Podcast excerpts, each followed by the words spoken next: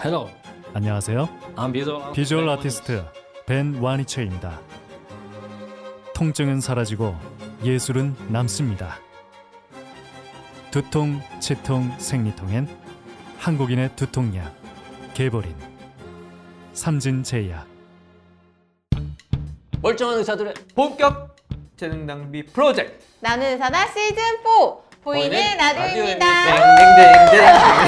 땡땡땡땡 이건 네. 또 뭐 하는 짓이요? 재통을 없, 지키시오. 없는 지금 흥을 다 끌어내고 있는 겁니다 지금 네네 재통을 지키시오. 아, 알겠습니다 아, 오늘은 아, 특이하게 또 의사들은 차트에 도대체 뭘 그렇게 자꾸 쓰나 맞아.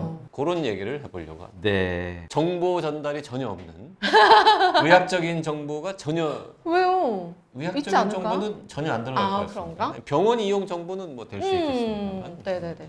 이게 주로 저희 가는 게 이제 동네 의원이긴 한데 네, 네. 동네 의원을 가도 선생님들이 이렇게 계속 컴퓨터에 따다다다다다다닥 하시고, 예. 요즘에는 마주하는 경우가 거의 없어 아 네네 아 그래도 이비인후과는 네. 코도 보셔야 되고 잠깐, 귀도 잠깐 봐야 앞에 되니까 앉아야 오시잖아요. 네네네 그러니까 어느 병원에 의원을 가도 선생님들이 차트를 엄청 쓰시더라고요. 아유, 계속. 계속 음, 어, 어디는 이렇게 길목마다 있어요 컴퓨터가 맞아요, 맞아요. 차팅을 할 수 맞아요 있는 틀림없죠 차트가 필요해 보이는데 환자 입장에서 저 차트 대체 뭘 적는 걸까 뭘 적는 걸까 아. 음, 음.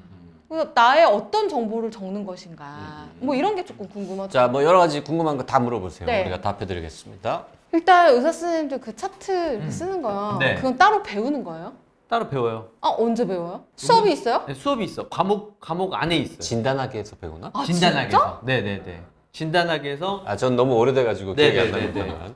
그래서 초진 차트 작성하는 거랑 해가지고 좀 배우는 것도 있고요. 그 다음에 이제 임상 실습을 나가면 병원에서 기존의 선배들이 써놓은 차트를 수도 없이 보걸라. 어. 보면서 아 이런 형식으로 쓰는 거구나라고 네. 이제 점점 점점 실물을 보고 배우는 것도 있고 아 여러 가지로 배우고 그렇죠. 진단학에서 배우는 건 가장 이제 공통된 포맷, 기본 아, 포맷 가장 기본 기본. 포맷, 원칙 원칙. 어. 아, 이거 현장은 원칙과 조금 다를 수 있으니까 어, 그럼 원칙? 원칙 뭐예요? 원칙은 일단은 딱 그 초진 차트를 딱 보면 제일 처음 어디가 아파서 왔는지를 쓰죠. 음. 영어로는 칩 컴플레인이라고 해요. CC. 환자가 내가 이게 제일 불편하다라고 말하는 그거를 쓰는 것부터가 네. 시작 아. 그 다음에 뭘 쓸 것 같아요? 그다음에 뭘까? 두 번째. 제일 중요한 거.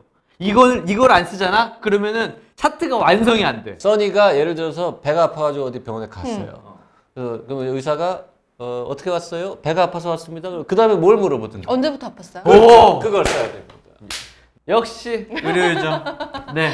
그 사람들이 언제부터 아팠냐고 의사들이 물어보는 이유가 그 차트의 순서가 그거부터 쓰게 돼요. 아. 네. 그래서 주증상, 칩 컴플레인이라고 하는 주증상 그 옆에 어, 온셋, 발병 일시. 아. 혹은 뭐 듀레이션이라고 해서 이제 어, 며칠 그 전부터. 증상이 얼마 동안 지속되었나. 음. 오. 그게 첫 번째 줄이야. 첫 번째 주. 그게 그게 첫 번째 제일 주. 중요한 거구나. 아. 그게 어, 그리고 그 밑에는 이제 주저리 주저리 쓰는 거. 현 병력이라고 해가지고 27세 여한이 어제부터 배가 아파가지고 아. 뭐 동네 병원에 갔었는데 거기에서 뭐 급성 충수염이 의심돼가지고 뭐 이렇게 이렇게 왔다. 과거력이나 가족력은 생략한 겁니까? 아니요, 아니면 이제 원래- 그 다음에 얘기할 그럼요. 겁니까? 그럼 그러니까 프리젠트 일리스 쓴 다음이 이제 과거력이죠. 아. 패스트 히스토리. 일단은 환자 현재 증상에 네. 집중해 준 다음에 그 다음에 그 감별하기 위해서 가족력이라든지 가족력. 과거 병력이라든지 청취하는 가족력, 거예요. 그러니까 과거력 안에는 어. 가족력과 사회력이 있어요. 사회력? 어. 사회생활 할 때 우리 뭐 해?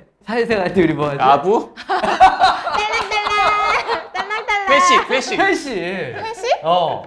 술, 그러니까- 알코올, 어. 아, 음주를 하냐, 음주력, 흡연을 하냐. 흡연력. 이게 사회력에 들어가.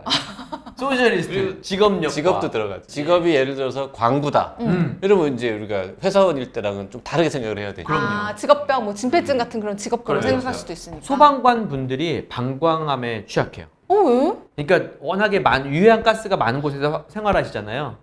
그러니까 그런 것들이 결국 우리 몸에서 대사에서 마지막에 통과해서 나가는 길이 방광이다 보니까 아. 방광암 유병률이 좀 높으시거든요.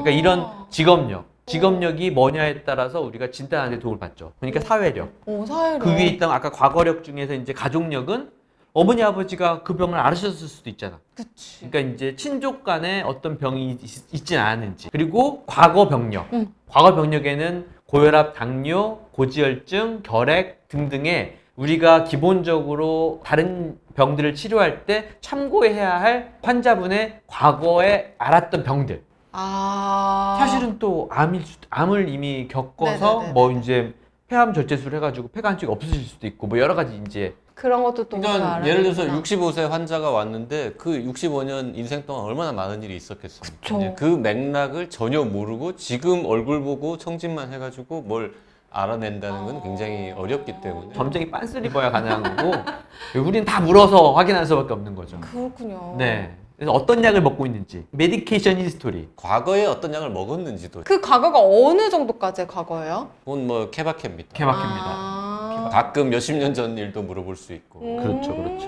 어, 그리고 만약에 이제 오피 히스토리 수술력 아. 아까 말한 것처럼 폐를 절제했는지 뭐 어떤 수술을 받았는지 이런 것들을 전부 다 다 또 적게 되죠. 그게 창이 요즘엔 다 전주 차트라 가지고 수술력 딱 하나 클릭하면 옆에 또 쫙 열려. 그래서 아. 어느 수술, 어느 기관에서 했어, 언제 했어, 이걸 또 쭉 다 적게 되죠. 어, 전 요새는 전자 차트라고 하셨는데 네. 수기로 해보셨어요? 저는 저- 전공의 시절을 전부 다 수기로 끝냈죠. 아, JYP. 당연히 수기로 아니, 써 나보다 나이가 많아. 그럼 전자 차트는 전자 차트는 써본 적이 없죠. 저는. 아, 전자 차트가 세상에 퍼지기 전에 의료 현장을 떠났습니다. 그렇군요. 저는 수기 차트로 정- 전문의가 된 다음에 군대를 갔다 왔더니 전주 차트로 바뀌어 있더라고요. 힘들었겠네. 같은 병원인데 왜 이렇게 힘들어? 어, 진짜 전자면 더 편한 거 아니에요? 아니, 그 익숙해져야 되니까. 그럼요. 아니, 아이폰 쓰다가 갤럭시 폰 쓰면 적응하는 아니, 시간이 지금 걸리잖아. 써니가 주판 들고 맨날 업무 보다가 어. 잠깐 출산휴가 갔다 왔더니 다 컴퓨터로 바뀌어 있어. 어우. 컴퓨터 배워야 되죠. 그런 거지. 아. 주판- 적절한 비유다. 진짜 우리 우리 나이 땐 적절한데 주파를 아시는 분들이 아 주판을 모르시나 여러분은? 네. 그 차트에는 환자 정보가 막 이렇게 들어간다고 했잖아요. 음, 음.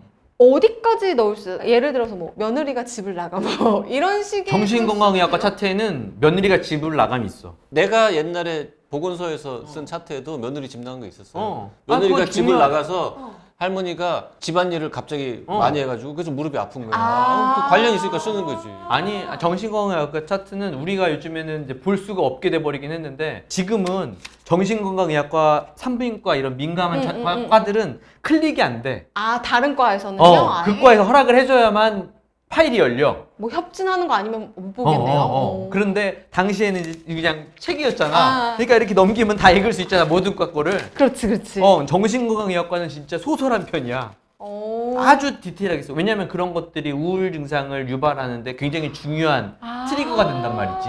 그러니까 그런 것들이 현 병력에 아주 자세하게. 어느 정도로 디테일하게 쓰는 거예요? 막 어. 그 예를 들어서 어, 써니가 정신건강의학과에 가서 본인의 증상에 대해서 말을 했어요. 그걸 그대로 녹음해가지고 A4 용지에다가 이렇게 썼더니 A4 딱 한 페이지가 됐어. 음. 근데 차트는 그거보다 더 많아.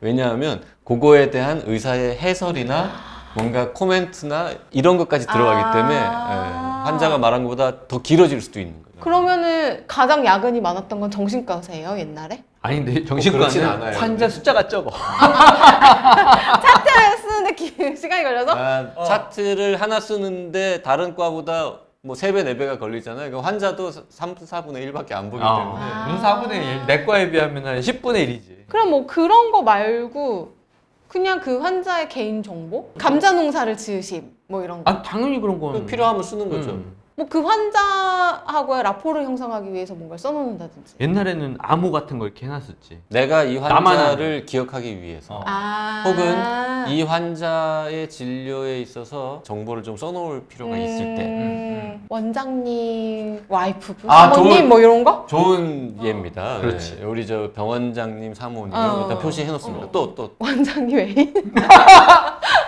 브라보. 와우. 그거는 야. 암호로 써야겠죠. 아. 그거는 이제 남들이 보면 안 되니까. 아. 네. 굉장히 건전한 분이군요. 네. 원장님 사모님과 원장님 애인. 네. 원장님 이렇게 묻어버려도 되는 거예요? 원장님 애인 2? 음. 원장님 애인 4? 그럼 오늘은 여기까지만 하겠습니다.